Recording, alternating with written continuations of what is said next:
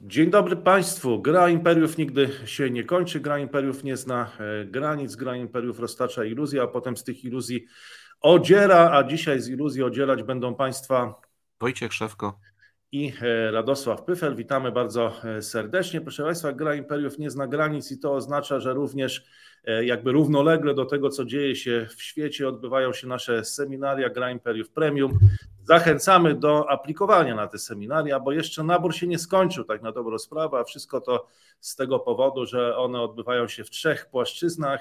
Jeden to jest udział osobisty na pierwszym i ostatnim spotkaniu, drugi to jest udział online w czasie rzeczywistym również, a trzecie to są e, nagrania wykładów, które możecie Państwo odsłuchać w każdej chwili, czy to e, jadąc gdzieś samochodem, czy biegnąc po lesie czy robiąc, wykonując inne, inne czynności. Gorąco do tego jeszcze zachęcamy. Bardzo dziękujemy za wsparcie, e, czy to e, poprzez ten przycisk na YouTube, czy poprzez Patronite, czy tradycyjne przelewy. Dzięki temu też ukazujemy się na Spotify w każdą niedzielę wieczorem i też zachęcamy do śledzenia gry Imperiów na tym medium. I cóż, proszę Państwa, jeżeli ktoś dobrnął do pierwszej minuty naszego spotkania, to będziemy wdzięczni za jakiś komentarz E, nie wiem, czy plusik, czy jakiś inny znaczek. Tutaj Państwo decydujecie, co to takiego powinno być. A my już chyba w tym momencie e, rozpoczynamy naszą 80-minutową podróż dookoła świata. I gdzie, Panie Wojciechu, chciałby Pan się wybrać e, dzisiaj i na co Pan zwrócił uwagę w, w ostatnich dniach? No, poza grą Imperiów Premium, oczywiście. Ja tylko chciałem jeszcze w ramach właśnie zachęcania do gry Imperiów Premium, bo wpadłem właśnie na taki pomysł, żeby powiedzieć, że nam w najbliższej grze Imperiów Premium będziemy ze słuchaczami kontynuować, przynajmniej na moich tym e, wykładzie, będziemy kontynuować e, problematykę islamu. E, opowiemy sobie bardzo dokładnie o rodzajach fik, opowiemy sobie o Szafi, Hanbali, Hanafi, Maliki, potem opowiemy sobie o również sufitach, bardzo dokładnie o tych sektach sufickich, o zakonach sufickich. E, przejdziemy do szyitów, będziemy opowiadali o szyizmie, weźmiemy, będziemy opowiadali o e, Izmailitach, o Zaidytach, e, czyli Husi, będziemy o Izmailitach, prawda, opowiemy sobie trochę o starcu z gór, o asasynach współczesnych i, i ówczesnych, o Alawitach, opowiemy sobie też o wilajacie Fik i o szyitach, o tak zwanych imamitach, którzy są dominującą sektą w e, Iranie. I będziemy w ten sposób mogli później płynnie na kolejnych zajęciach przechodzić już do samej problematyki politycznego islamu i polityki w ogóle Iranu, historii Iranu i tak dalej. E, abstrahując od tego, że będziemy też omawiali bardzo dokładnie wszystkie te organizacje e, ekstremistyczne, takie jak Al-Kaida, Państwo Islamskie, Tehrik Taliban, Pakistan, Taliban jako taki, zarówno jego historię, jak i, jak i dzień dzisiejszy. Opowiemy sobie o tych organizacjach w Afryce, e, o Al-Kaidzie islamskiego Magrebu, o Jabhat Nusra al-Muslimin i o wielu, wielu, wielu, wielu innych. To tak przy okazji, a propos zachęcania e, e, do, do tego, czym się zajmujemy w grze Imperiów Premium. A teraz odpowiem może, to może, Ale to może teraz ja też powiem Koniecznie, o... właśnie zachęcam. Co, tak, też znaczy postaram się zachęcić, bo skończyliśmy chińską starożytność, i główne jakby szkoły filozoficzne starożytnych Chin, to dokonamy takiego podsumowania. Wspomnimy jeszcze trochę o szkole strategów i sztuce wojny i przejdziemy płynnie e, do współczesności XIX wieku i reformatorów chińskich, tych, którzy chcieli reformować Chiny w oparciu o cesarstwo i ci, którzy już tej nadziei e, nie mieli, a potem e, współczesna myśl chińska od Mao Tse-tunga i innych przywódców chińskich i to już e, w najbliższy weekend, więc gorąco Państwa zachęcamy i też nie chcemy się chwalić i mówić, że to takie super seminarium, bo ono jest unikalne pod wieloma względami. Długo nad tym myśleliśmy w każdym razie i liczymy, że takie jest. To może ci z Państwa, którzy są uczestnikami, jeżeli zostawicie jakiś komentarz, pod tą grą Imperiów, albo e, może zamieścicie jakąś e, informację na Twitterze, to będziemy to retweetować, komentować i też będziemy za to bardzo wdzięczni, jeżeli Wam się podoba, bo jednak to jest bardzo duża grupa osób, która się zapisała, uczestniczy w tych zajęciach w różnej formie, czy to osobiście, czy, e, czy online, czy poprzez odsłuchiwanie tych wykładów i będziemy wdzięczni za dobre słowo. Ale to już, proszę Państwa, oznacza, że teraz przed nami 75 minut mniej więcej dookoła świata i gdzie jedziemy, Panie Wojciechu, dzisiaj? No w trzy miejsca tak naprawdę. Pojedziemy na pewno do Pakistanu i do Peszawaru. Po drugie, mm, e, będziemy w Iranie i w Isfahanie oraz w okolicach e, e, Albu Kamal i granicy iracko-syryjskiej, i to też będzie dotyczyło Iranu.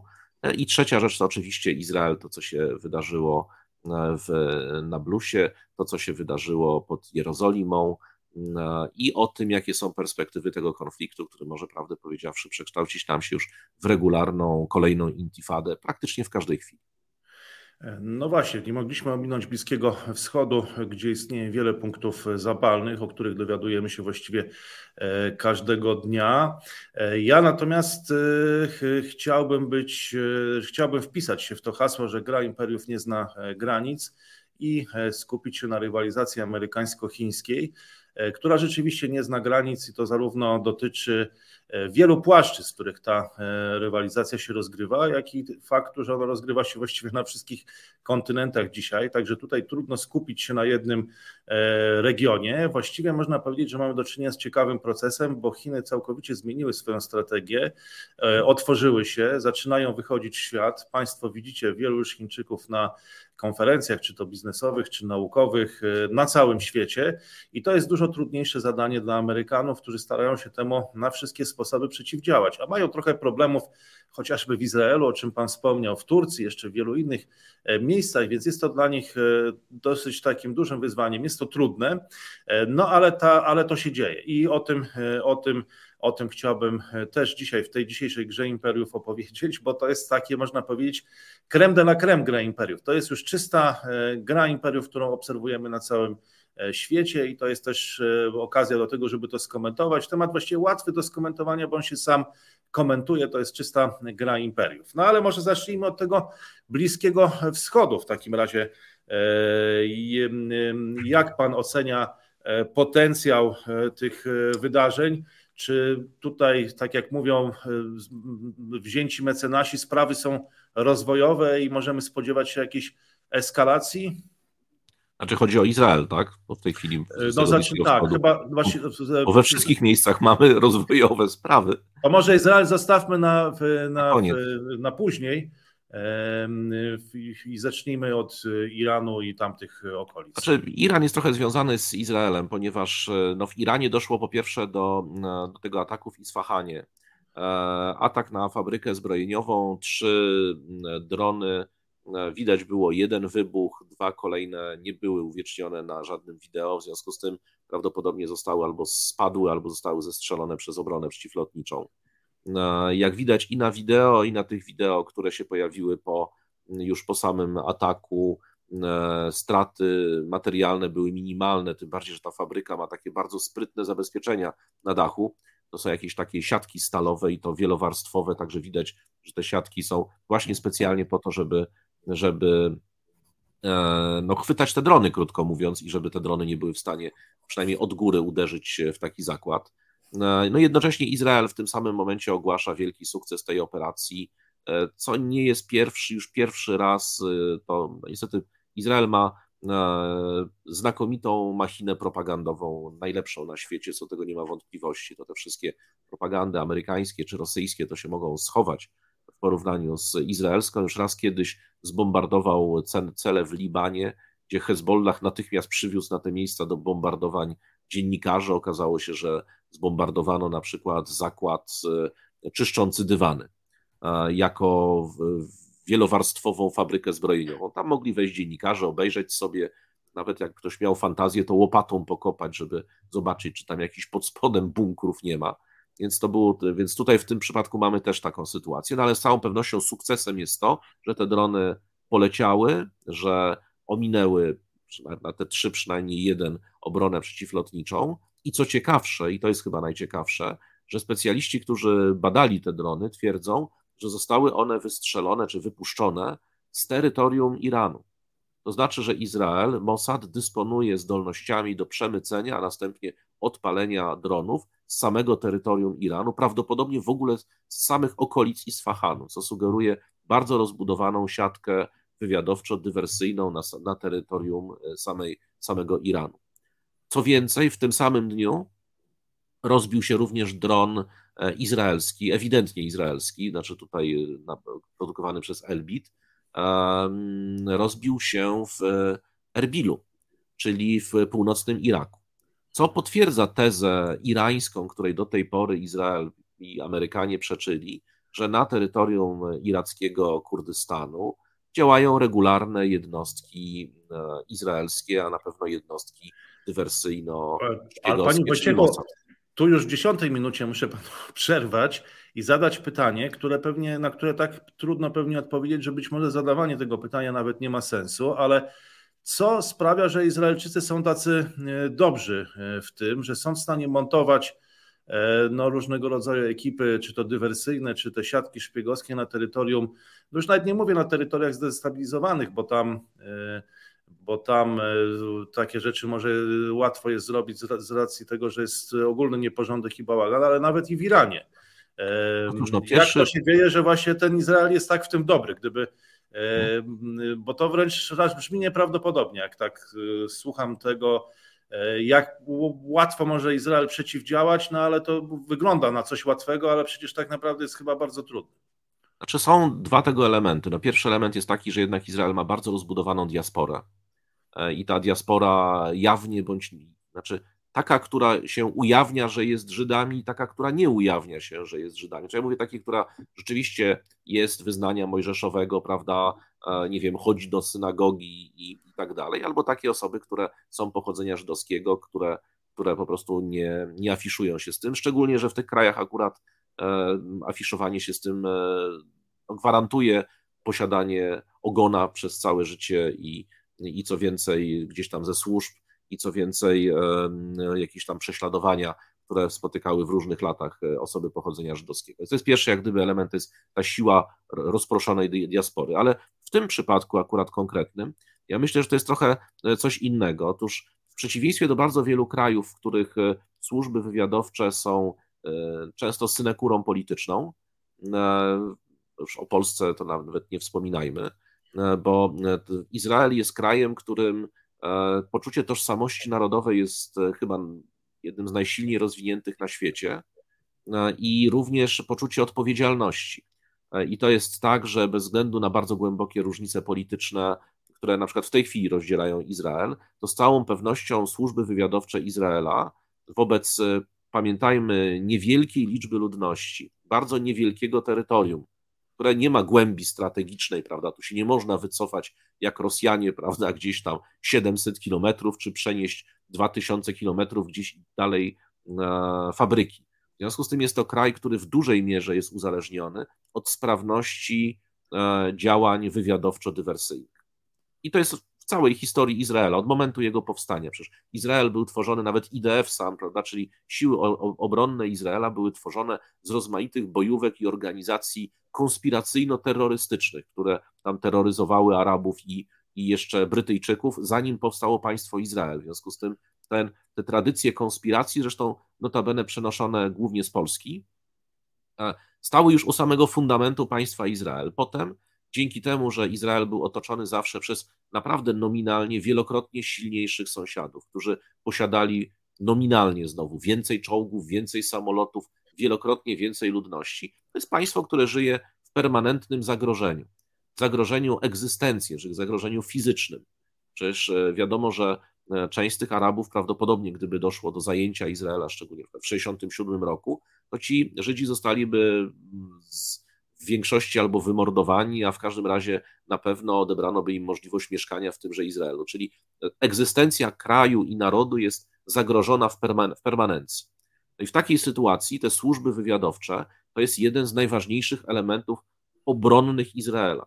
Znaczy nie tylko armia, nie tylko ilość rakiet, bo no powiedzmy sobie szczerze, gdyby te armie arabskie były kiedyś sprawniejsze, no mniej, mniej arabskie, krótko mówiąc, tak, to znaczy e, bardziej, e, lepiej wyszkolone, mniej ten sprzęt byłby rozkradziony, lepiej zarządzany, byłby, no, wszystko, jakby był lepszej jakości, to z punktu widzenia masy tych czołgów, rakiet, samolotów, ten Izrael miał szansę już być kilkukrotnie e, w historii zniszczony. Więc to, co Izraelowi zwykle dawało przewagę, to często wiedza wcześniej o tym, co się wydarzy e, i albo uprzedzające uderzenie, albo zdolność do przerwania jakiegoś łańcucha dostaw. I co ciekawe, tutaj z Bliskiego Wschodu możemy przejść płynnie w, na Daleki Wschód. I to, o czym będziemy zresztą mówić na grze Imperiów Premium, że antyczne dzieło E, chińskiego generała Sunzy e, też właściwie kładzie największy nacisk na uzyskiwanie informacji i mówi o tym, że zdobywanie tych informacji wywiad tak naprawdę jest najważniejszy i decyduje o każdej e, tak. wojnie, a nie te Excele i tabelki.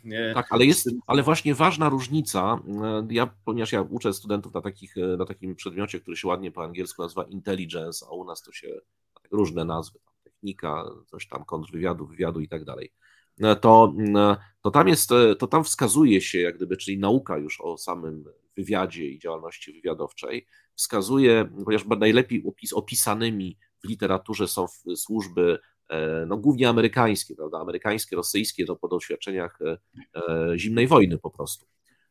Bo wielu tych generałów czyli i dowódców emerytowanych coś tam jednak na ten temat pisało.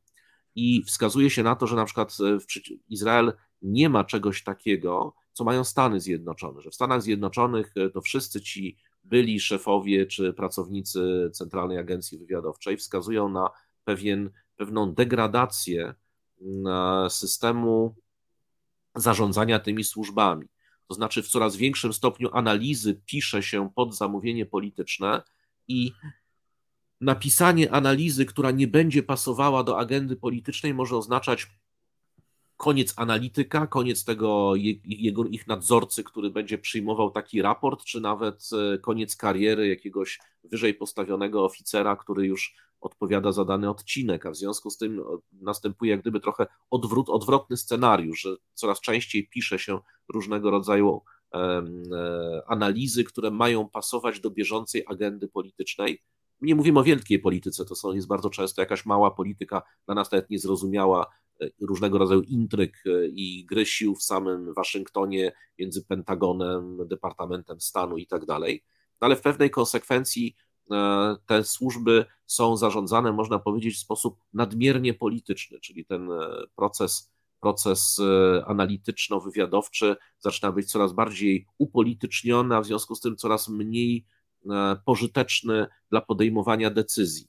E, I w pewnym, no, były takie przecież przypadki, już daleko nie szukać, ten słynny, słynny, o, słynna odpowiedź na atak państwa islamskiego pod lotniskiem w Kabulu. Państwo pamiętacie, sekundę później Biden ogłasza, wysłano drona, zbombardowano terrorystę z państwa islamskiego. Potem okazało się, że nie terrorystę, tylko jeszcze na dodatek współpracownika Stanów Zjednoczonych, zabito jego, całą jego rodzinę i to na podstawie jakichś w ogóle idiotycznych założeń. Okazuje się, że że, że, że ktoś tam, no nie wiem, nie potrafił chyba skorzystać z Google'a już e, znakomity wywiadowca, który wyznaczył w ogóle taki cel. E, więc e, i to była absolutna kompromitacja służb wywiadowczych i to takiego wywiadu nawet wojskowego, już nie, nie wywiadu cywilnego. Więc to coś takiego w Izraelu oczywiście może mieć mniejsza, miejsce, ale w dużo mniejszym stopniu. Jednak ta poczucie odpowiedzialności, wspólnego zagrożenia w dużo mniejszym stopniu wpływa na, na znaczy nie jest w stanie okaleczyć służb do tego stopnia, żeby były niesprawne. Natomiast w innych różnych krajach to niestety jest to już powszechną chorobą, szczególnie w krajach demokratycznych. E, no ale w niedemokratycznych tak samo, bo przecież wiemy o tym, że, że, że, że, że w Rosji przecież e, tak samo służby piszą pod zamówienie polityczne. No, przykładem było rozpoznanie sprawy ukraińskiej. Więc to odpowiadając na pytanie, stąd rzeczywiście służby służby izraelskie są. No potem jest jeszcze trzecia rzecz. Służby izraelskie nigdy nie przejmowały się prawem międzynarodowym. Trzeba kogoś zamordować, to po prostu go mordują, czy to bez żadnego dania racji. Dlaczego? Bo, to się, bo ten człowiek się nie podoba Izraelowi, bo on może stanowić dla Izraela zagrożenie i cieszą się absolutną bezkarnością prawno-międzynarodową, bo zawsze tym parasolem są Stany Zjednoczone, które gdyby doszło do czegokolwiek, to będą blokowały we wszystkich ciałach międzynarodowych możliwość postawienia takich agentów na przykład, czy państwa Izrael przed sądem, czego nie mają inne państwa. Znaczy w każdym innym państwie taki agent e, w pierwszej, w pierwszej kolejności jego własne państwo e, rzuci mu się do gardła, prawda, wsadzi do więzienia, czego nie będzie w Izraelu, krótko mówiąc. Więc to jest, e, to jest ta chyba różnica. No ale również to też pokazuje, to, to co jest ważnego, to pokazuje również to, że po pierwsze Izrael musi być istotnym udziałowcem e, owych e, niepokojów, które są w Iranie. rzeczy, bo prawdopodobnie korzystał z, ze swoich, przecież nie ze swoich własnych obywateli, tylko prawdopodobnie z którejś z grup opozycyjnych w stosunku do reżimu ajatollahów. A przypuszczam, że to może być grupa kurdyjska, ale to nie jest wcale powiedziane, że, że, że to akurat Kurdowie. No i po raz kolejny, jak gdyby udowadnia się tą tezę, która jest powszechna na Bliskim Wschodzie, że jednak w tych wszystkich działalności wszystkich tych organizacji kurdyjskich, e, szczególnie w Iraku, ale również w Iranie, bardzo dużą rolę odgrywa Mossad w finansowaniu, organizowaniu, szkoleniu czy uzbrajaniu, czy jakichkolwiek innych relacjach. I to by się wtedy zgadzało, bo wtedy wtedy do, do dużo łatwiej jest taką grupę już ludzi, którzy potrafią się obsługiwać, posługiwać tak, taką bronią, zebrać. Oni mają obywatelstwo, oni mają e, dokumenty irańskie, przewieźć te drony i je i nimi zaatakować, ale to też trochę pokazuje nam, że jednak, e, że jednak Izrael w przypadku wojny z Iranem e, nie jest tylko i wyłącznie oddalonym państwem, które może przylecieć samolotami i to jeszcze z dużymi problemami nad Iran, że tutaj dysponuje również, nie tylko Iran dysponuje swoimi milicjami przy granicy z Izraelem, Izrael również dysponuje swoimi sojusznikami. Oni nie są w tej chwili w żaden sposób zdefiniowani, no ale po przejawach widzimy, że są na terytorium samego, samego Iranu. Zresztą przy okazji tych głośnych zabójstw, na przykład tego ministra nauki, który odpowiadał za, za program nuklearny, tak samo wykorzystano lokalnych e, agentów. E, właśnie lokalnych agentów. Tam ostatnio stracono zresztą akurat brytyjskiego agenta, który rzekomo miał brać e, w jakiś sposób udział w tym, w tym zabójstwie, przynajmniej według Irańczyków. Więc ta sytuacja to jest, to jest jeden element. Drugie, druga rzecz, która się dzieje w tym samym, że Iranie, to dosłownie w tym samym czasie dochodzi do ataku na taki konwój ciężarówek.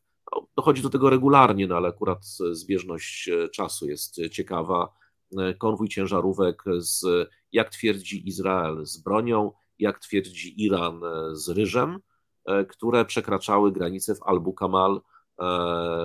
Al-Kaim to jest granica syryjsko-iracka. Z Iranu przez terytorium Iraku swobodnie się te transporty irańskie przemieszczają i później jadą do Syrii, a potem przez Syrię jadą na granicę izraelską i tam ten ryż jest wypakowywany, ustawiany na wyrzutniach i, i tak dalej.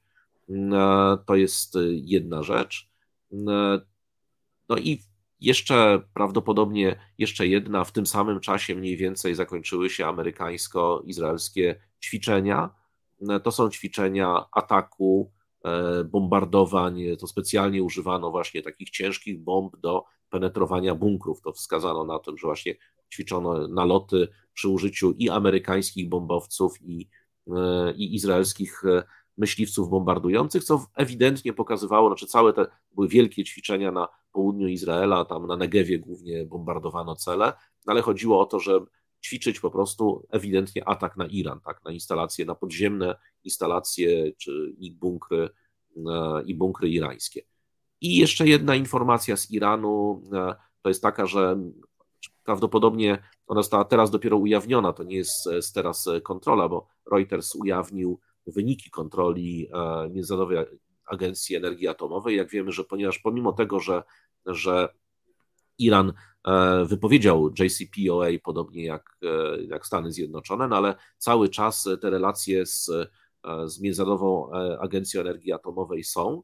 I taka kontrola, którą przeprowadziła agencja w, tych, w tym zakładzie wzbogacania uranu w Isfahanie, pokazała, że Iran ma przynajmniej dwa ciągi wirówek, które wzbogacają ten uran do właśnie okolic 60% lub nawet powyżej tego. Czyli krótko mówiąc, Iran wkrótce może dysponować już e, zdolnością do budowy pierwszych bomb atomowych, co będzie, znaczy moment, kiedy się to okaże faktem, będzie momentem totalnego ataku izraelsko-amerykańskiego na, na Iran i to jest, to jest nie do uniknięcia. Znaczy, oba te państwa nie mają innego wyjścia, wtedy zaatakują Iran.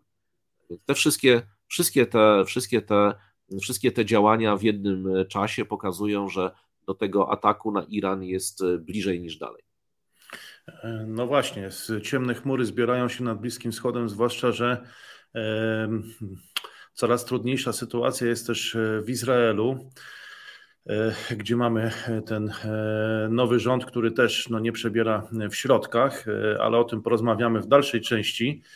Natomiast teraz tak wychodząc i wypływając już na wody globalnej polityki, możemy powiedzieć, że ciemne chmury mm, także generalnie zbierają się czy coraz trudniej, trudniej, ta sytuacja jest coraz trudniejsza dla Stanów Zjednoczonych, e, bo ten Bliski Wschód się nie uspokoił po wyjściu z Afganistanu.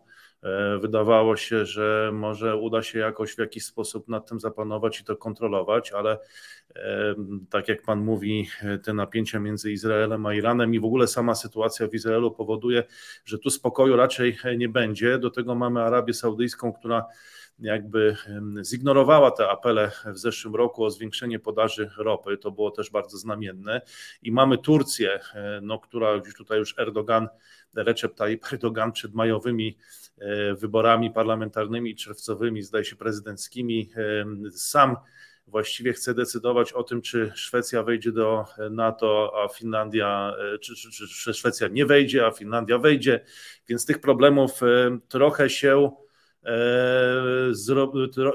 pojawiło e, i właściwie można powiedzieć, że to taka zabawa trochę e, nie wiem, czy pan grał kiedyś w tą grę, może w dzieciństwie, to tak uderza się młotkiem te wyskakujące takie stwory z różnych miejsc. I, i trochę, to, trochę dzisiaj ta walka o utrzymanie hegemonii amerykańskiej to tak wygląda, że tu się Pieski uda... preriowe, tak? Tak, tak, tak, tak, te pieski preriowe, pre, tak właśnie, że tu udaje się ten problem rozwiązać, ale wyskakuje ten problem w zupełnie w innym miejscu i tak to wygląda na globalnej e, szachownicy. No a e, problem zrobił się tym większy, że swoją strategię zmieniły Chiny i postanowiły się otworzyć, wychodzą w świat. To jest to, o czym mówiliśmy na początku naszej, naszej rozmowy. I to oznacza, no, że nie tylko pojawiają się na różnego rodzaju konferencjach biznesowych czy naukowych, to pewnie będzie się przekładać na jakieś nowe projekty, na nowe inicjatywy międzynarodowe i to wszystko pewnie zacznie się dziać w 2023 roku. I to oznacza, że Chiny jako takie no, są, e, są dużo trudniejszym przeciwnikiem dla Stanów Zjednoczonych, no bo kiedy były krajem e, zamkniętym, e, takim krajem szermującym trochę taką nawet i agresywną retoryką, krajem właśnie odizolowanym, no to były tym przeciwnikiem łatwiejszym. Takim można powiedzieć, że, że spodziewaliśmy się pewnego powrotu do, do maoizmu wręcz i te trzy ostatnie lata to zapowiadały, a tymczasem nastąpił oczekiwany albo nieoczekiwany zwrot i Chiny dzisiaj wypływają w świat i to i symptomy tego już widać. Pierwszy to IMF, który ogłasza nowe prognozy wzrostu gospodarczego na 2023 rok i mówi, że Chiny powrócą czy przekroczą znowu ten poziom 5%.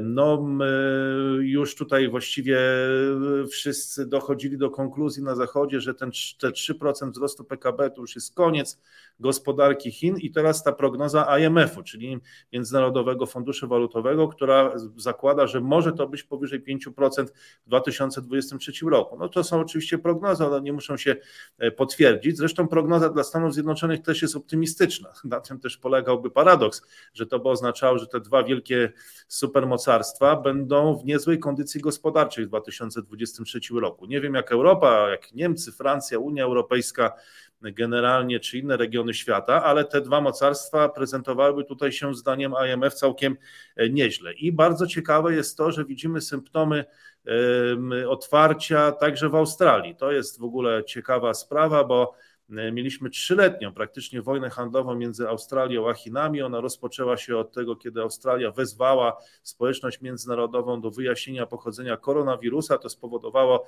e, różnego rodzaju reperkusje, które potem były symetrycznie wprowadzane, czyli Chiny nakładały sankcje na Australię, Australia na Chiny i tak to trwało przez trzy lata, a skończyło się to porażką e, liberalno-konserwatywnego rządu w Australii. Pojawił się nowy rząd, który mówił, że kierunek będzie utrzymany no ale jakoś chyba nie do końca tak się dzieje, bo będziemy mieli wizytę ministra handlu, ministra Farela w Pekinie już wkrótce. Sam premier Albanizi mówi, że on e, też się do E, Pekinu uda, tylko też nie wiadomo kiedy. Właśnie zapowiadane jest cała seria wizyt. E, Joe Biden też mówił, że przyjedzie do, Euro, do Polski chyba nawet, ale też nie wiadomo kiedy. E, no ale w każdym razie taka wizyta premiera australijskiego w Pekinie ma się odbyć. To są, można powiedzieć, że deklaracje polityczne, natomiast już dzieją się konkrety i to jest sprowadzenie australijskiego węgla koksującego przez Chiny i to całkiem duża ilość, tego nie czyniono przez ostatnie trzy lata i to jest także no, spodziewany już powrót kilkudziesięciu tysięcy chińskich studentów. Ich e, oficjalnie studiuje 150 tysięcy w Australii, to jest bardzo duża liczba jak na ten kraj i właściwie cały system edukacyjny australijski się opiera na Azjatach i głównie na Chińczykach. Australia i Nowa Zelandia to są takie miejsca, najbliższe miejsca, w, gdzie uzyskuje się międzynarodowy dyplom i mówi się po angielsku. Więc jeżeli Chińczyk chce e, skończyć gdzieś jakieś studia za granicą i mówić płynnie, dobrze po angielsku, no to w naturalny sposób e, w sukurs tu przychodzi Australia i Nowa Zelandia, to jest zbliżona strefa czasowa i bardzo dużo Chińczyków tam studiuje. Natomiast problem polegał na tym, że w czasie niezwykle surowych obostrzeń e, w Chinach, ale także, co ciekawe, w samej Australii. W Australii również te obostrzenia w czasie pandemii były bardzo surowe. Duża część z tych studentów zdecydowała się wrócić do Chin, potem jeszcze też pewnie te geopolityczne napięcia miały na to wpływ. I, i fakty są takie, że dzisiaj kilkadziesiąt tysięcy chińskich studentów w Australii studiuje w Chinach, e, studiuje online. Natomiast Ministerstwo Edukacji E, właśnie, to może Pan jako pełniący funkcję w różnych ministerstwach edukacji też w przeszłości mógłby się powiedzieć, bo wypowiedziało się Ministerstwo Edukacji Chin, które powiedziało, że studia online za granicą nie będą uznawane, więc na ten e, następny e, semestr ci te kilkadziesiąt tysięcy studentów chińskich będzie musiało do Australii wrócić i to też jest pokazanie tego, jak działa to otwarcie. E, bo to będzie w nieunikniony sposób powodować to, że Australia będzie coraz e, bardziej w tej orbicie e, nie chcę powiedzieć wpływów, bo tak mówimy w, w, Polsce, że to są wpływy, uzależnienia, ale no będzie w tej wymianie handlowej, będzie w tej logice relacji handlowych z Chinami i próbuje się z tego Australia wydostać, w, ale w taki dosyć osobliwy sposób, bo raz, że mamy AUKUS i te E, porozumienie odnośnie łodzi podwodnych o napędzie atomowym, to jest sprawa ostatnich kilkunastu miesięcy powiedzmy, ale mamy też zaminowywanie portów australijskich, te miny morskie, e, zakupy uzbrojenia. No przyznam szczerze, że dosyć e, ciekawie wygląda ta polityka australijska, no bo nie wiem, nawet są pewnego rodzaju memy w, takie w Australii, że no, że Chiny są największym partnerem handlowym i jednocześnie największym zagrożeniem w kwestii bezpieczeństwa. Zobaczymy, jak Australijczykom uda się łączyć te, te dwie rzeczy, ale ten dylemat już powstaje. Znowu, będziemy, znowu będziemy widzieli kolumny wojsk australijskich śpiewających Waltzing Matilda, prawda, zdobywających kolejne wyspy, tak, na Pacyfiku. Tak. No. No właśnie, i to jest ciekawa sprawa, bo Australijczycy chyba jednak zrywają z Imperium Brytyjskim. Długa debata w tym kraju na temat tego, czy książę Karol, nie przepraszam, król Karol III ukaże się na banknocie pięciodolarowym. Nie ukaże się, nie ukaże się. E, tam pojawią się wizerunki e, indigenous people, czyli rdzennej ludności. E, no my w Polsce nie wiem, czy do końca to jest poprawne, politycznie mówimy abory, aborygeni, oni pojawią się na banknocie pięciodolarowym, ani książę Karol. No i zobaczymy, jak w tej sytuacji będzie Australia teraz nawigować. I, i właśnie, no i, i to jest trudna sytuacja dla Stanów Zjednoczonych, może nie tyle z powodu samej Australii, która jest tym takim sojusznikiem bardzo e, przywiązanym, e, zwłaszcza w tych kwestiach bezpieczeństwa. E, no ale tak jak mówiliśmy, te Chiny, które wychodzą w świat, no, będą próbowały jakoś nie wiem, możemy powiedzieć, czy tak mówimy w Polsce z reguły, no korumpować, chociażby na przykład dostępem do swojego rynku, profitami, które wynikają e, z tej współpracy gospodarczej. E, I taka sytuacja już miała miejsce nawet w czasie pandemii, chociażby w krajach Wysp Pacyfiku, e, gdzie Chiny no, oferowały czy to projekty infrastrukturalne, czy finansowanie, czy jakiś model rozwojowy. I no, Amerykanie byli tym zszokowani, zresztą chyba nie tylko oni, także Australijczycy, pojawieniem się Chin w tak otwarty sposób, więc tam były pewnego rodzaju nawet może bardziej takie e, przestrogi dla tych krajów Wysp Pacyfiku, no ale skończyło się na przykład teraz tym, że Amerykanie otwierają ambasadę na Wyspach Salomona. Co ciekawe, na otwarciu tej ambasady nie pojawił się osobiście premier tego, tego kraju. E, no co jest takim chyba no, zastanawiającym ruchem e, władz Wysp Salomona. Pojawił się rzecznik rządu, który powiedział, że to jest jednak bardzo dobry pomysł i dobrze, że taka ambasada na Wyspach Salomona się e, otwiera. I tu widać tą zaostrzającą się rywalizację amerykańsko-chińską. No w jaki sposób mogą reagować na to Amerykanie? No przede wszystkim pojawiła się cała seria deklaracji o tym, że wojna z Chinami właściwie jest nieunikniona i że zaatakują one, że Chiny kontynentalne zaatakują e, Tajwan. Tu wypowiedź generała Minahana, który mówił o tym, że nastąpi to w 2025 roku, że on osobiście jest już o tym przekonany, tam dementował to Pentagon. W czwartek po świętej scholastyce jeszcze brakowało, żeby powiedział. Tak jak no, kiedyś e, przewidywano koniec świata, tak?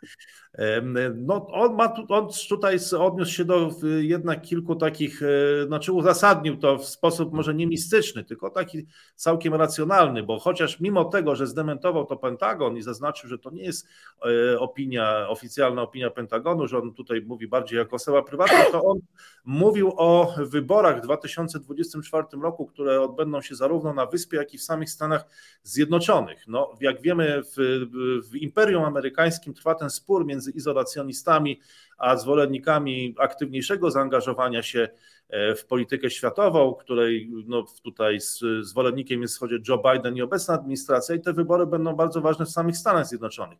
Ja nie wykluczam, że on mówiąc o tym, że te wybory będą decydujące w 2024 roku, wybory w Stanach i na wyspie, że on w jakiś sposób chciał też może i zmobilizować wyborców, e, że to była taka forma zmotywowania bardziej właśnie zwarcia szeregów w polityce wewnętrznej, no ale to, na co zwraca uwagę, że będzie labilna sytuacja, zarówno na samej wyspie, jak i w Stanach i wtedy Chiny no tu już jest trochę political fiction, tu już jest trochę przewidywać, że Chiny kontynentalne będą próbowały to wykorzystać, bo to będzie idealny, e, idealny e, moment. Więc takie wypowiedzi się pojawiły. No tak się składa, że przynajmniej w tych dyskusjach medialnych, jeżeli coś mówi amerykański generał i to jest taka barwna teza, to za chwilę potem gdzieś to przetacza się przez media i jest często dyskutowane. E, no do tego zwróciłem też uwagę na deklaracje innych e, bliskich sojuszników Stanów Zjednoczonych, czy tutaj no nie wiem jak nazwać sekretarza generalnego e, NATO, no jednak organizacji, w której Stany Zjednoczone grają pierwszorzędną, pierwsze skrzypce i najważniejszą rolę i tu jest Stoltenberg, który pojawił się w Azji, pojawił się w Korei i w Japonii e, i tu również widać wyraźnie takie zwarcie szeregów. Najpierw w Korei no, zaapelowano do Koreańczyków, żeby bardziej wsparli Ukrainę. E, Korea no, robi wielką karierę dzisiaj jako zwycięzca wszelkich przetargów, czy to na Bliskim Wschodzie, czy w Polsce, czy to chodzi o przemysł obronny, zbrojeniowy. Teraz, teraz w Turcji. Teraz A teraz i w Turcji nawet, tak. tak. tak będzie, dostarcza, będzie dostarczała do czołgów auta i właśnie podpisano kontrakt e, silniki.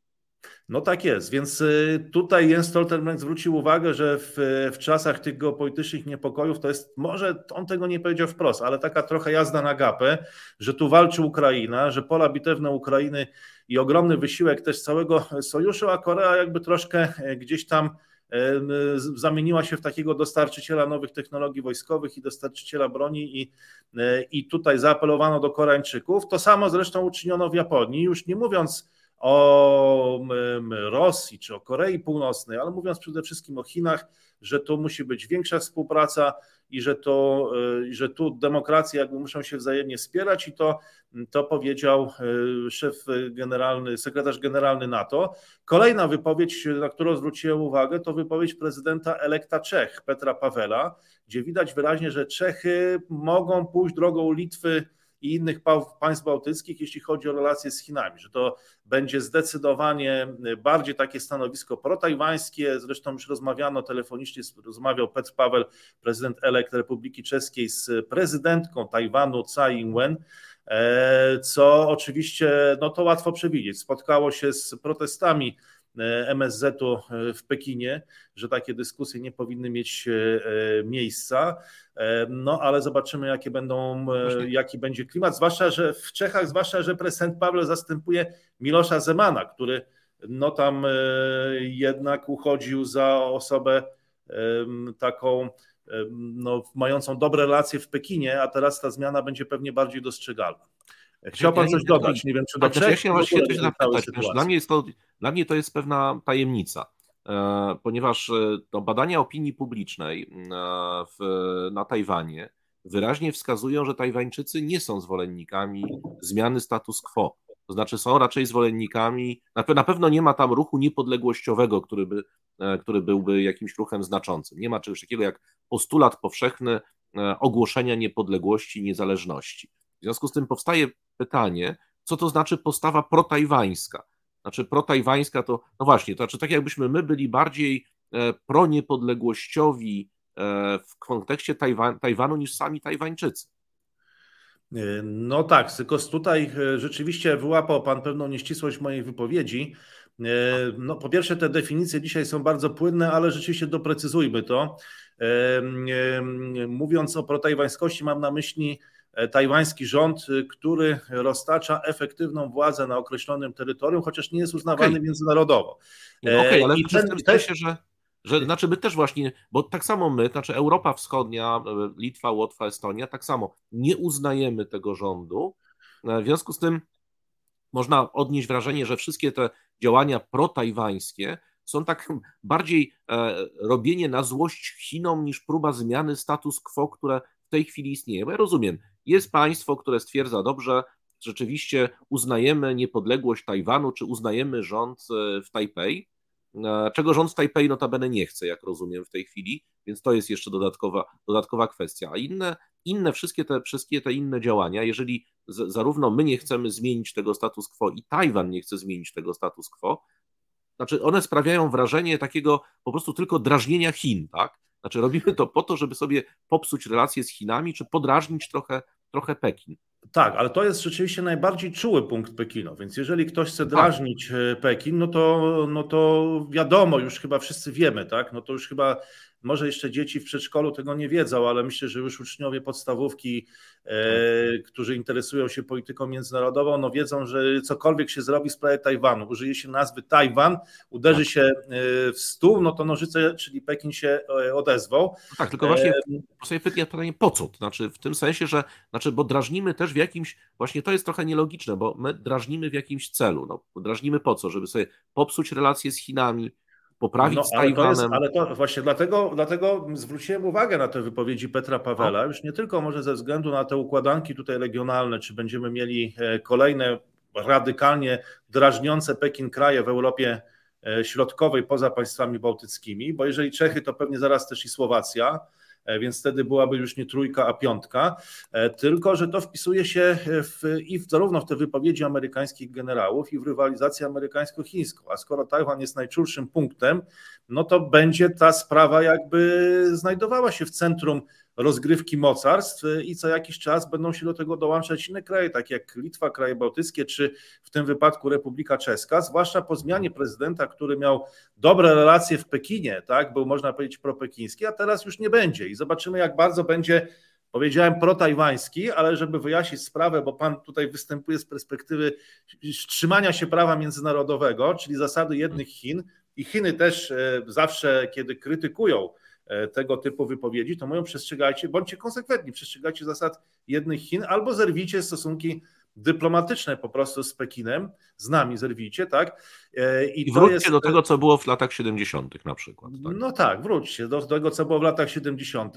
E, natomiast jeżeli tak przyglądam się tym dyskusjom medialnym, to tutaj jest zawsze taka, pojawia się formułka, bo już przeczytałem tych artykułów kilkadziesiąt, że Pekin uznaje Tajwan za część E, część swojego terytorium. No tylko, e, tylko problem jest taki, że to jest jakby uznawane międzynarodowo. To nie jest jakaś tutaj fanaberia właściwie, gdybyśmy się trzymali ściśle tego prawa mhm. międzynarodowego, że to Pekin sobie to wymyślił, tylko jest to uznawane międzynarodowo. Teraz już tylko kilkanaście krajów, zdaje się, uznaje e, rząd Republiki Chińskiej na Tajwanie. Natomiast tutaj trzy rzeczy jeszcze są istotne i bardzo krótko chciałbym ale, o tym wspomnieć. Ale jeszcze jedna rzecz tak. Jeszcze jedna Zanim rzecz. te trzy, to jeszcze jedna. Nie, bo, bo, ale te kraje, które uznają rząd Republiki Chińskiej, czyli uznają to, znaczy to one nadal nie uznają niepodległości Tajwanu jako takiego. Tak jest, bo no to właśnie. jest jeszcze zupełnie odrębna sprawa i tutaj e, nawet jeżeli e, wyjdziemy troszkę poza tą perspektywę prawa międzynarodowego, to ten rząd na Tajwanie, który no jest uznawany tylko przez kilkanaście krajów jako rząd Republiki Chińskiej, a nie Tajwanu, co jeszcze komplikuje sytuację, to i tak chce po prostu wyjść z międzynarodowej izolacji. Dla tego rządu jakby każda deklaracja, każda inicjatywa, każde jakieś tam wspomnienie nawet, czy konferencja organizowana przez jakiś w ogóle think tank, to już jest jego sukcesem, bo jest wychodzeniem z tej izolacji międzynarodowej. E, po drugie, mieliśmy bardzo ciekawe wydarzenie jesienią zeszłego roku na Tajwanie. To były wybory lokalne, które zostały zamienione w taki plebiscyt właśnie. Czy chcecie pożegnać się ze status no quo, czy chcecie bardziej zdecydowanie pójść w stronę deklaracji niepodległościowych i Tajwańczycy jednak zdecydowali się, że nie chcą iść w tym e, kierunku. No niektórzy twierdzą, że to dlatego, że były to wybory lokalne, a więc wybory lokalne to dotyczą zupełnie innych spraw, tam budowy mostów, stadionów, no wiadomo, znamy to e, z, znamy to z sytuacji, z własnego podwórka, tak można powiedzieć i to może być to zaskakujące, bo zakładam, jeżeli patrzę dzisiaj na opinię publiczną w Polsce, to mam wrażenie, że wszyscy są już bardzo przygotowani w ogóle do, e, do wojny i takie radykalne są te stanowiska, więc Polacy może by głosowali za tym, że oczywiście, niech to będzie, deklarujmy niepodległość, e, ale Tajwańczycy bardziej tak kunktatorsko zdecydowali, że to może było zbyt duże zagrożenie i niech będzie tak jak jest. No to doprowadziło do dymisji prezydentki Tsai Ing-wen z z funkcji szefowej e, tej partii proniepodległościowej. Natomiast w 2024 roku, tego jeszcze nie wiemy, jak będzie wyglądać sytuacja, może będzie to powtórka tego plebiscytu, może wtedy decyzja będzie inna, może będą inne emocje, może coś jeszcze się wydarzy w regionie.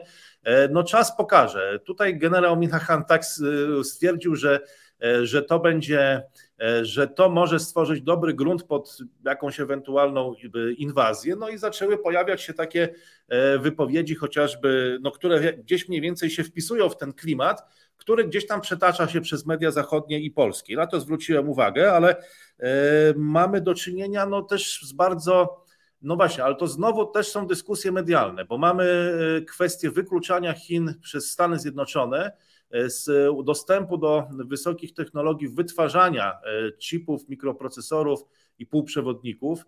E, I tutaj przekonywano przez ostatnie tygodnie Japonię i Holandię, i wygląda na to, że to się Stanom Zjednoczonym udało, że Holandia i Japonia po wielu tygodniach stwierdziły, że tak, że będziemy wykluczać Chiny z dostępu do tych technologii, e, no ale tak się okazało, że to porozumienie nie może zostać ujawnione, więc nic nikt nie zna szczegółów.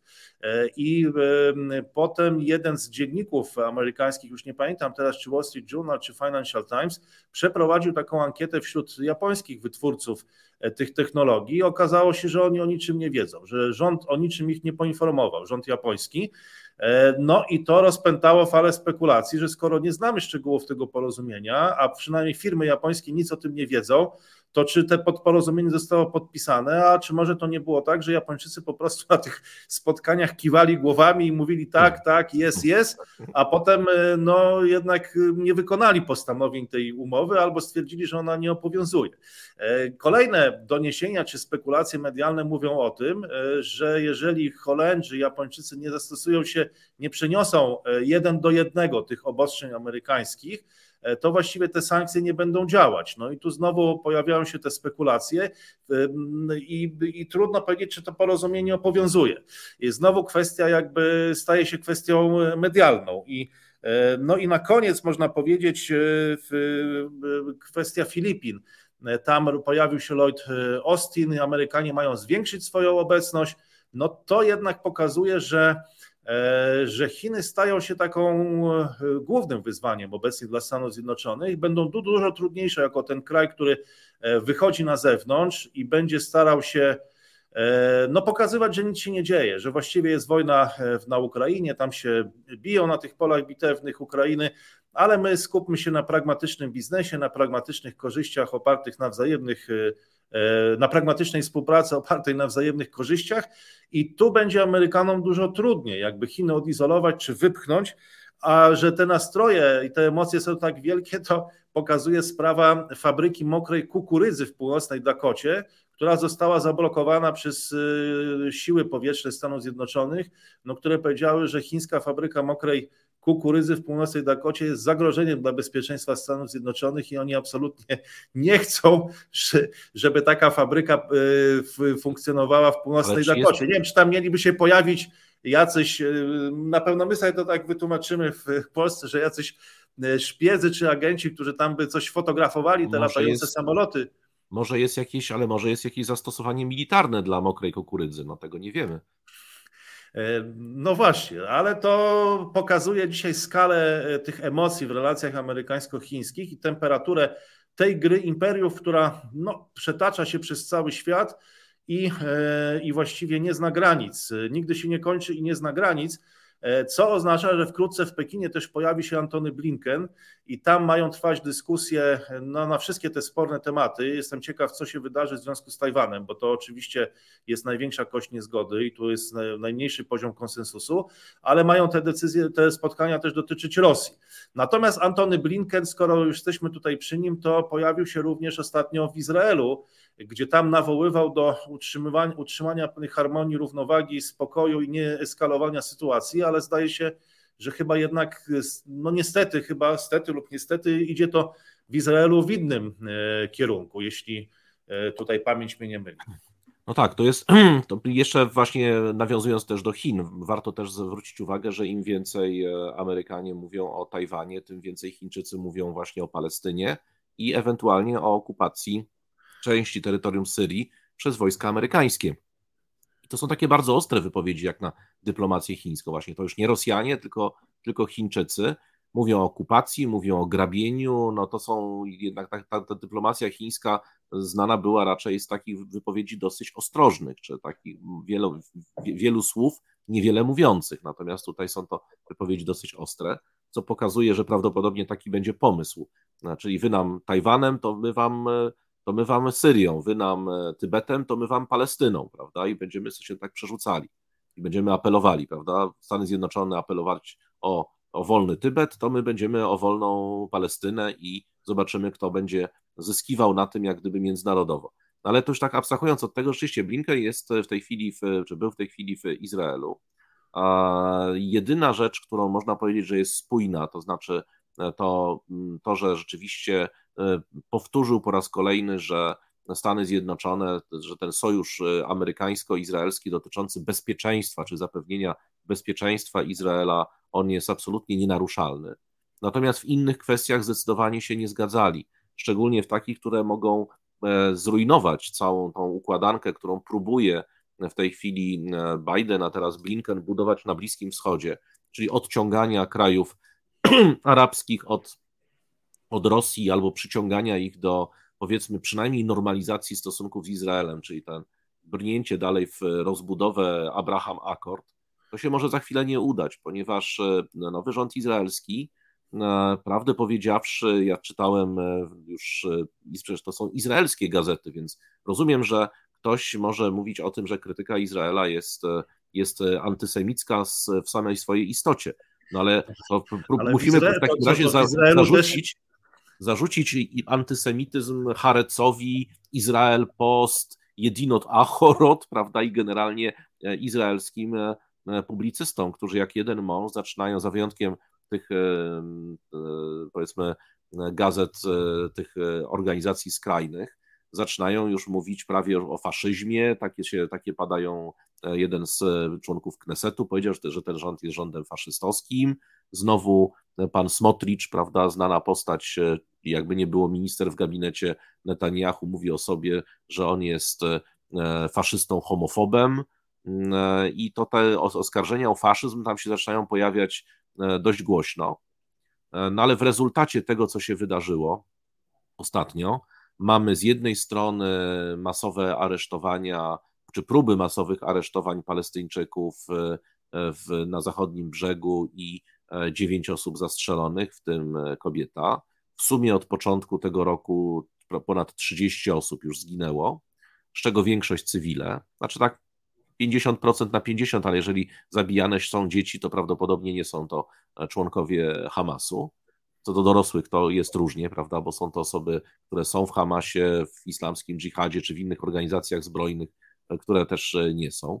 Ubiegły rok już był i tak rekordowy, bo prawie ćwierć tysiąca osób zginęło, w tym mniej więcej 25% to były dzieci.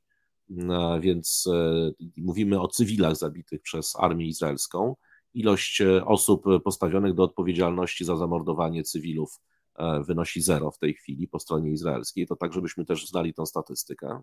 Natomiast to, do czego dochodzi w tej chwili, to Palestyńczycy po pierwsze przestają e, rzucać kamieniami, coraz więcej jest starć zbrojnych, czyli z użyciem broni maszynowej.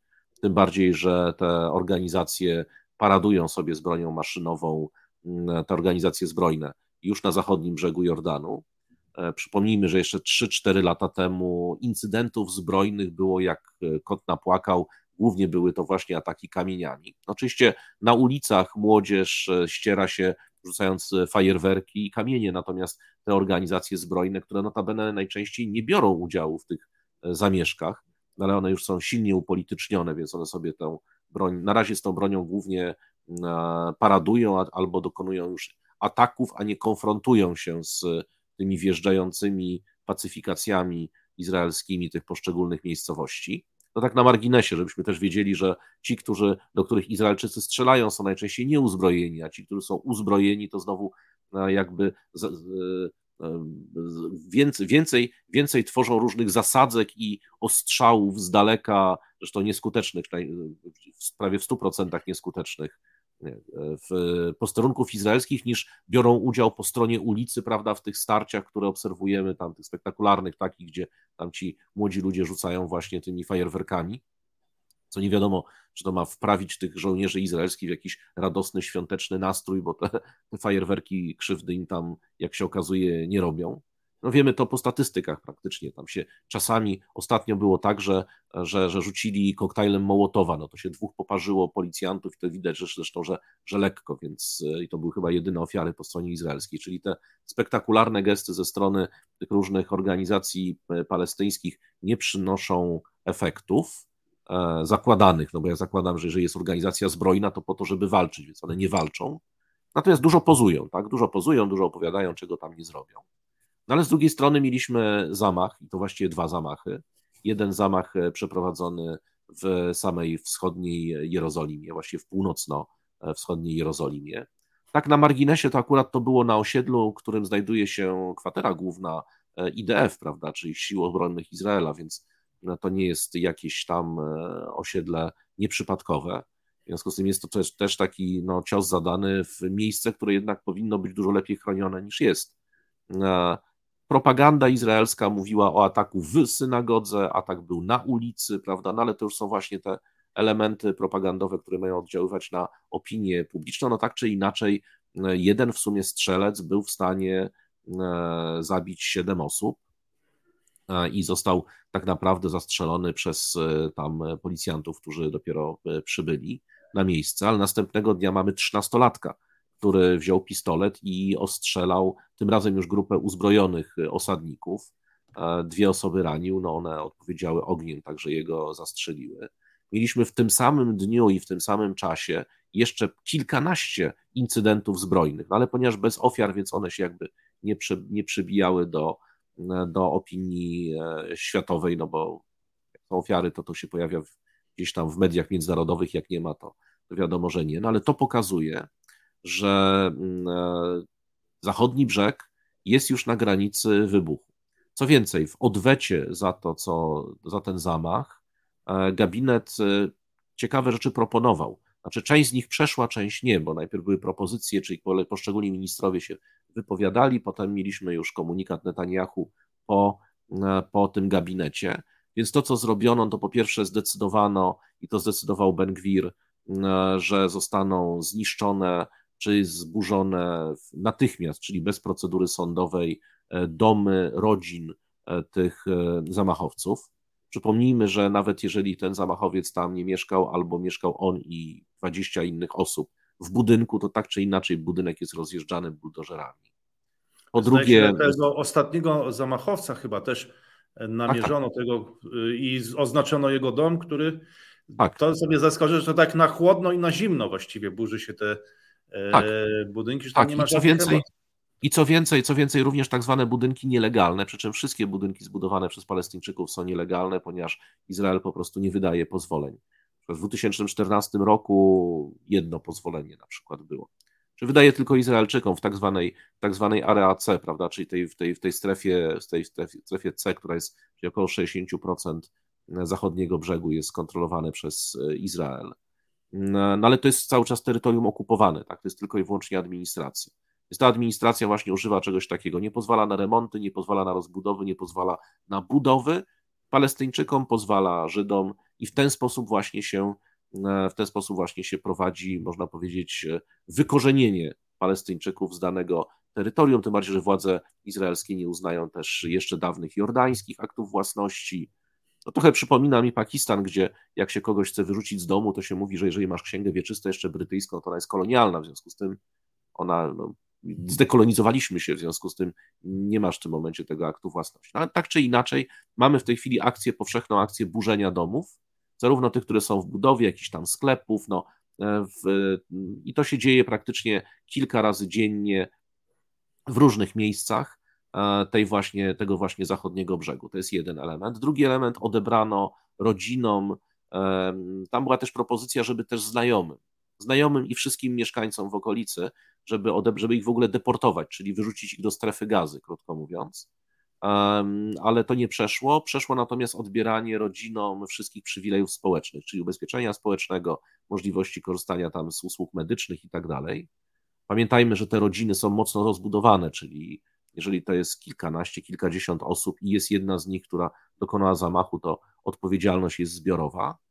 Warto też przypomnieć, że ponieważ jest to terytorium okupowane i ono tak się formalnie nazywa terytorium okupowane, to nie jest terytorium Izraela w związku z tym wszystko to, co robi Izrael tutaj, to jest wprost zbrodnia wojenna opisana w konwencji genewskiej, no taka podręcznikowa, można ją do Sewr wysłać, prawda, jako wzorzec zbrodni wojennej, może każdy sobie sprawdzić, konwencja genewska, czy czwarta konwencja genewska, można sprawdzić status, e, statut, przepraszam, Międzynarodowego e, Trybunału, Międzynarodowego Trybunału Karnego, tam jest katalog jeszcze zebrany z tych konwencji genewskich i haskich, co jest zbrodnią, zbrodnią wojenną, a co nie to akurat są zbrodnie wojenne. No ale to jest sprawa, sprawa ICJ-u. Zresztą tak warto powiedzieć, bo to też jest ciekawe, że przed tym posiedzeniem gabinetu pani prokurator generalna Izraela, ona mm, powiedziała, że ona na część z tych właśnie rzeczy nie pozwoli, te, tych pomysłów, bo to naraża e, Izrael e, i to członków rządu, wszystkich, na odpowiedzialność przed Międzynarodowym Trybunałem Sprawiedliwości czy Międzynarodowym Trybunałem Karnym.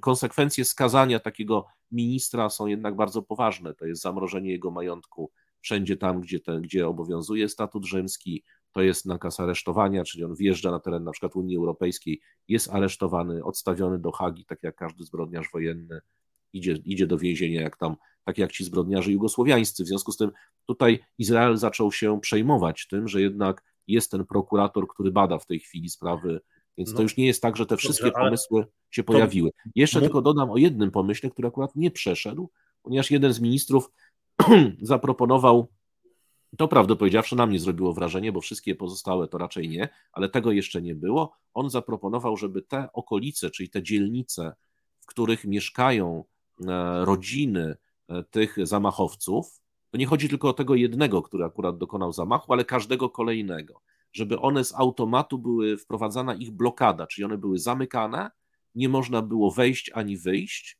oczywiście tylko i wyłącznie Palestyńczykom. Taki lockdown. No to się, no ale to lockdown permanentny.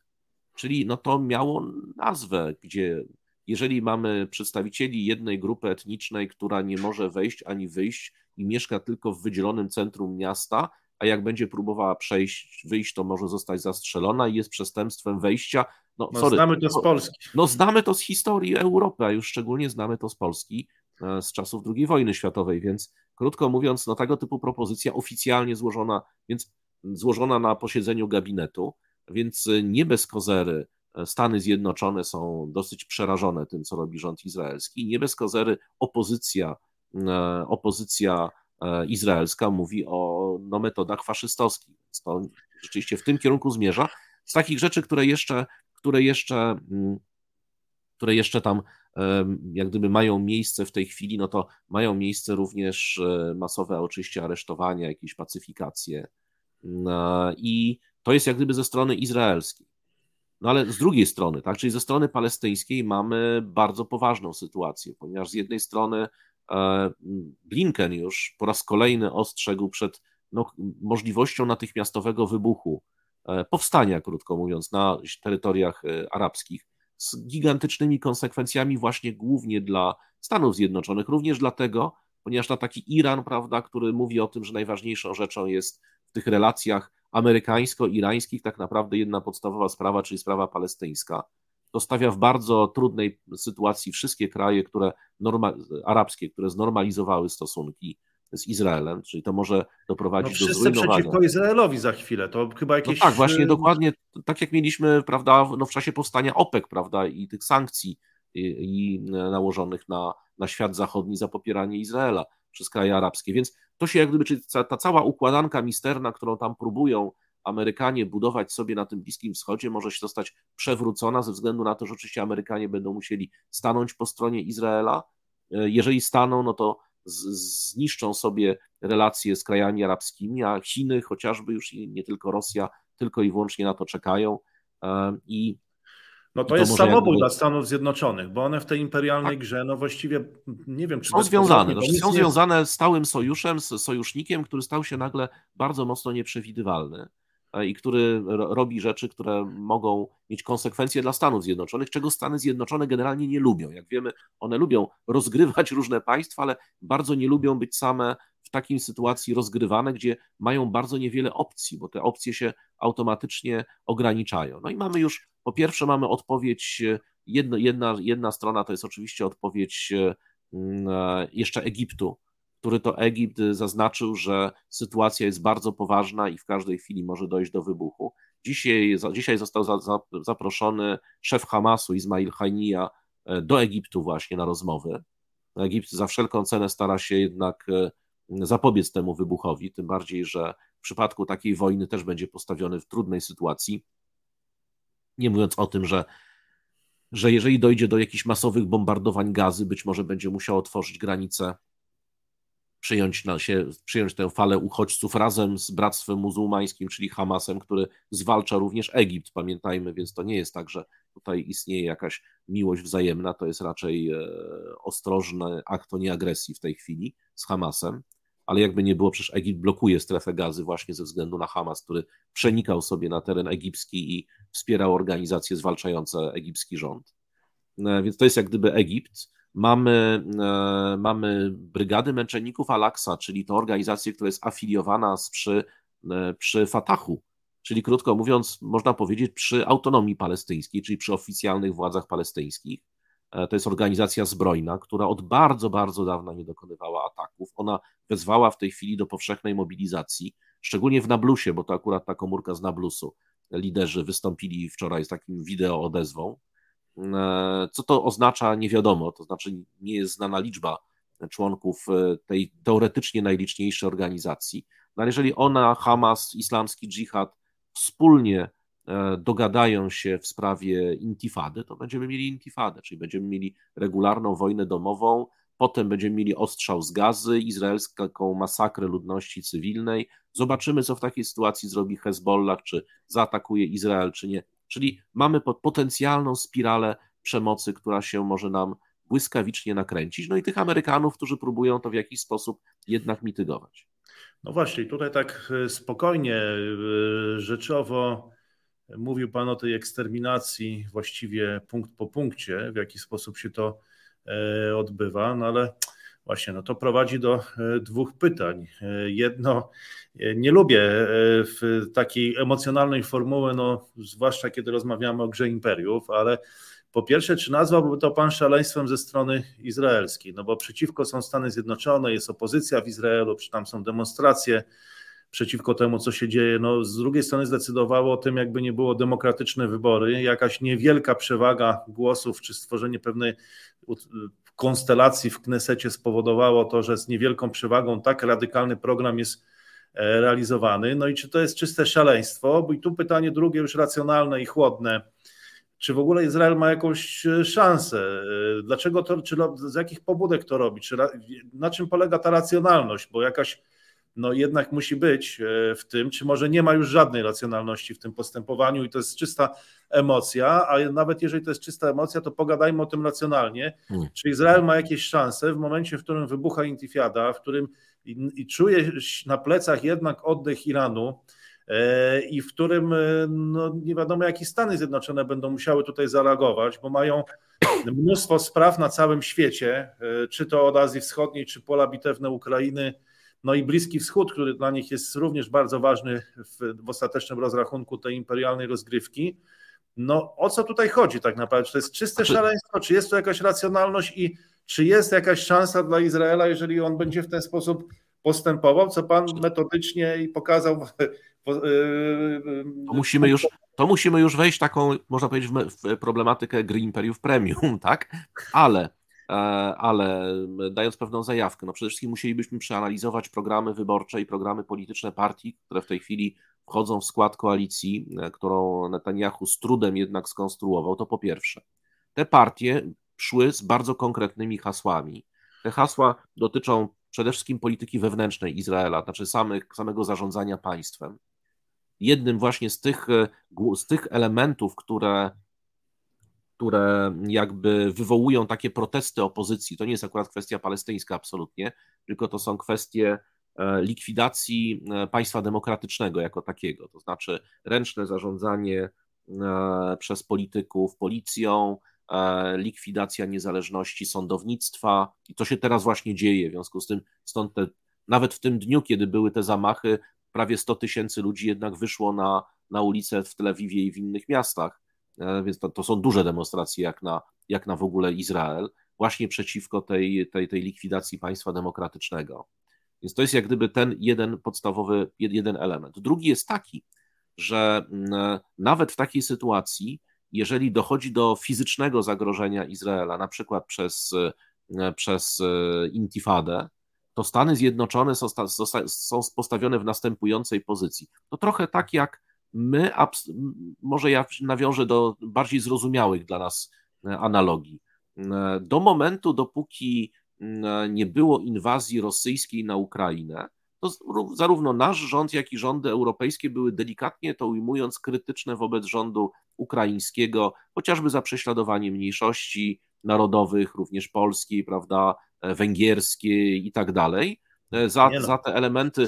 Jeszcze to, tylko dokończę. Chyba nie rosyjskie, elementy... chyba nie chce pan się. W, w, chyba nie, nie ale za, za, za, te elementy. Ja mówię o tym, co Unia Europejska robiła. Przecież Stany Zjednoczone batalion Azow uznały za organizację terrorystyczną. Ona jest wpisana na listę sankcji Departamentu Stanu. Tak jak Wagnerowcy. I, sami, I ci sami, ale tak, tak, ale ja mówię, że ci sami, którzy w tej chwili są największymi zwolennikami pomocy Ukrainie, jeszcze wcześniej, czyli przed wojną, byli, no delikatnie mówiąc, krytycznie do tego nastawieni i byli gotowi do wprowadzania różnego rodzaju sankcji e, politycznych. Zresztą polskie te stosunki z tym rządem też nie były wcale cukierkowe, jak sobie przypomnimy, właśnie ze względu na to, prawda? Tam Wołyń, Bandera, takie rzeczy, więc te rzeczy miały znaczenie.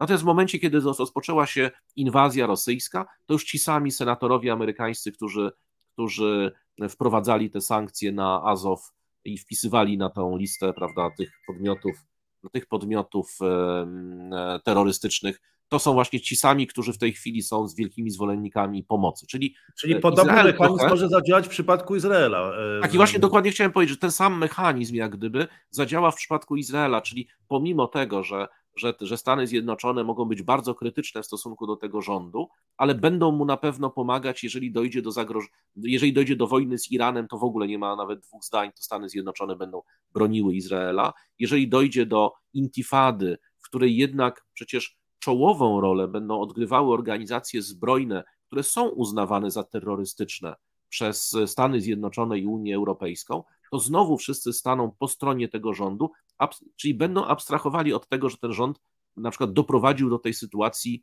w dużej mierze moim zdaniem świadomie, bo Netanyahu, przypomnijmy sobie, że przed poprzednimi wyborami wywołał, i to naprawdę wywołał, e, tą wojnę z gazą po to, żeby te wybory po pierwsze odłożyć, a po drugie, żeby zdobyć te parę punktów, to co mu się i tak nie udało, no bo pamiętamy, że przez chwilę był jednak rząd, jednak Likud przez chwilę stracił władzę. Więc to nie byłby pierwszy raz w historii Izraela, kiedy coś takiego się robi. Więc to jest jak gdyby ten jeden element dotyczący pewnej racjonalności. Drugi element dotyczący racjonalności tych działań jest taki. Ja, prawdę powiedziawszy, e, czytam również wypowiedzi publicystów i prasę izraelską, tą skrajną, czyli tą prawicową, tą ekstremistyczną. I tam ludzie z tytułami, ludzie w bardzo spokojny, rzeczowy sposób uzasadniają. Przyznam, że mam znowu analogię do czasów dawnych, ale nie chcę tego elementu tu wprowadzać. Uzasadniają konieczność eksterminacji etnicznej, e, likwidacji czegoś takiego jak arabska prawda, obecność na terytorium e, Izraela. I to jest metodycznie, to są konkretne plany tego, w jaki sposób to osiągać, jak tych ludzi wyrzucać z domu, jak ich wyrzucać z ich terytoriów, jak dzielić te terytoria, tak żeby był na przykład mur pomiędzy szpitalem a osiedlem, tak? I w zależności od, od dobrego humoru lokalnego jakiegoś tam e, porucznika armii izraelskiej, żeby to przejście było zamknięte i ludzie na przykład nie mieli dostępu czy do, czy do szkoły, czy, do, czy dzieci na przykład nie mogły wrócić ze szkoły. Takie numery, przepraszam, robiono już wielokrotnie, ale to nie jest kwestia akcydentu, to jest kwestia pewnej planowej, świadomej polityki.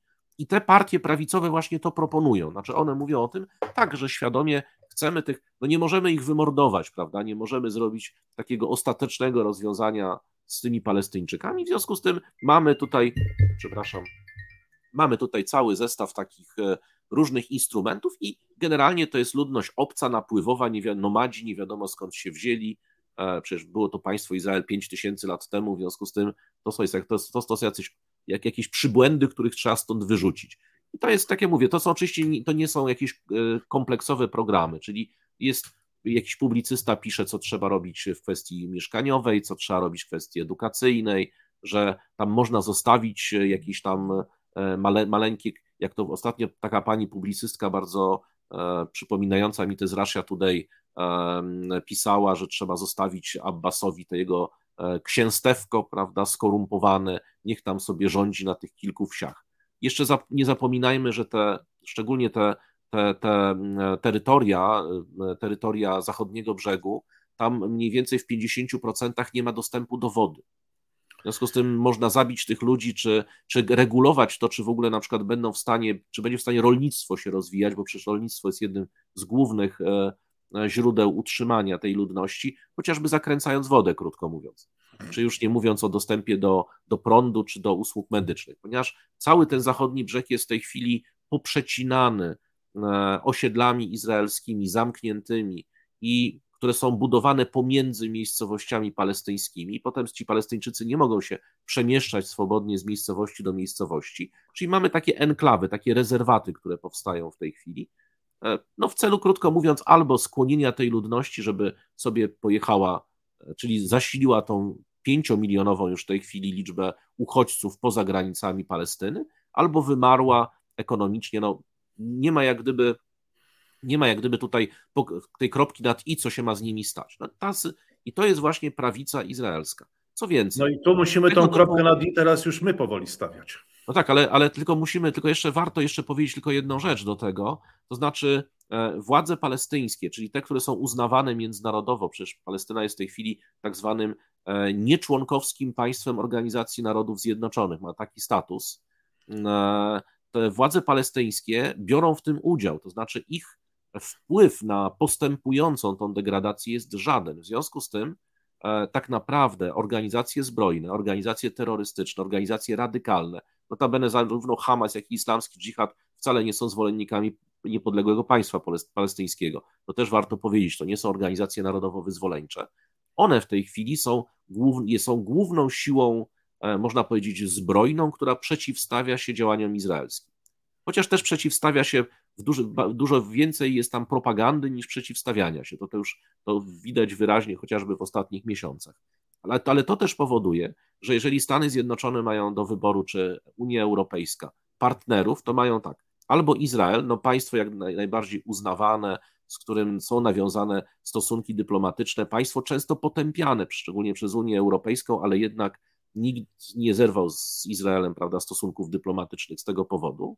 Z drugiej strony mamy e, te władze palestyńskie, których wpływ na rzeczywistość jest minimalny, ponieważ one cieszą się zerową popularnością e, na zachodnim brzegu.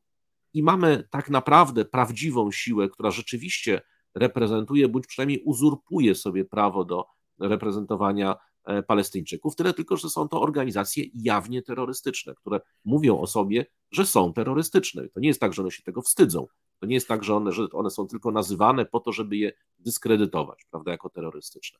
I to powoduje, że nawiązywanie z nimi relacji jest, no delikatnie mówiąc, utrudnione. No, prawdziwy węzeł e, gordyjski na Bliskim e, Wschodzie, można powiedzieć. Jestem ciekaw, jak wypadnie ten imperialny rachunek, kiedy no, ta sytuacja będzie eskalować, bo już jest bardzo napięta, czyli intifada i wojna z Iranem.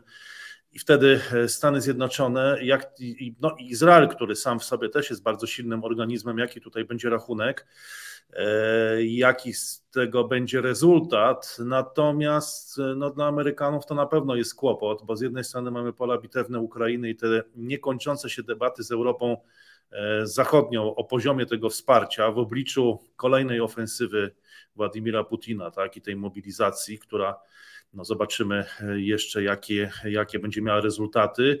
No i to otwarcie Chin i wychodzenie w świat, a tu do tego taki problem na Bliskim Wschodzie, który może spowodować e, zawalenie się całej tej układanki.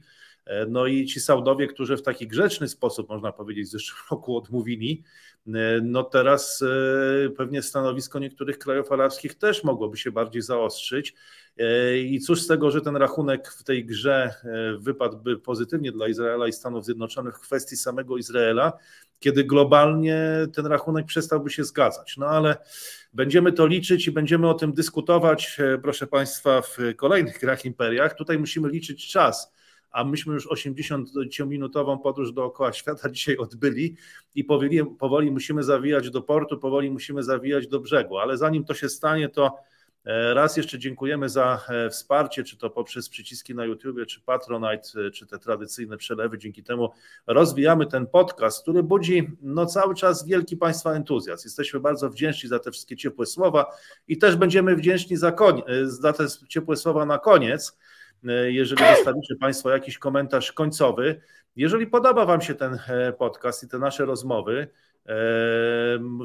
bardzo często podkreślacie Państwo, że są bardzo oryginalne. No my tak sobie po prostu rozmawiamy o, e, o świecie gry imperiów, w którym tutaj jak mówiliśmy o tym, e, Pan wspomniał o tym Tajwanie, Potem mówiliśmy o Palestynie, to przypomniał mi się chiński filozof e, takiej brutalnej szkoły, szkoły prawa, szkoły antycznych Chin, który mówił e, Bing Buyenja, czyli nie ma prawdy i kłamstwa e, na wojnie, nie ma prawdy i kłamstwa w grze imperiów, właściwie na dobrą sprawę, jest tylko interes i to, kto po prostu przeforsuje swoją wersję i przeforsuje to, co chce. Natomiast oczywiście my staramy się w grze imperiów to komentować. Nie wiem, czy jakiś sposób gdzieś znajdować ten złoty środek.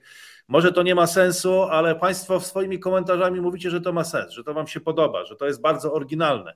No to w takim razie będziemy wdzięczni za miłe słowa i będziemy wdzięczni, jeżeli gdzieś w mediach społecznościowych z hashtagiem Gra Imperiów napiszecie Państwo coś pozytywnego albo nawet też negatywnego, coś, co Wam się też nie podoba, bo chcemy czytać to, co Wam się nie podoba, żeby to poprawiać. Więc za to będziemy e, wdzięczni. E, no i cóż. Będziemy również, I będziemy jeszcze i będziemy również wdzięczni za to, że jeżeli Państwu się podoba ten, e, ten nasz e, serial, to proszę w takim razie podawać dalej linki do tego YouTube'a, czy na Facebooku, czy na Twitterze, czy jakichś innych mediach społecznościowych. No właśnie, może są, może jest widownia, może są znajomi, którzy którym też e, ta formuła e, komentarza i, i, ta formuła rozmów o globalnej polityce, o niekończącej się nigdy e, grze imperiów będzie odpowiadać. Ale proszę Państwa, więc jeżeli nie macie dosyć po tych 82 minutach podróży dookoła świata, to zapraszamy na 96 godzin dookoła świata, czyli grę Imperiów Premium. Cały czas można się zapisywać. E, link zostawiamy pod komentarzem. A Gra Imperiów nie zna granic. Gra Imperiów nigdy się nie kończy, natomiast kończy się dzisiejsza rozmowa. Ze złudzeń przez 83 minuty podróży dookoła świata oddzielali Państwa Wojciech Szewko i Radosław Pyfel. Kłaniamy się. Wszystkiego dobrego i do zobaczenia wkrótce.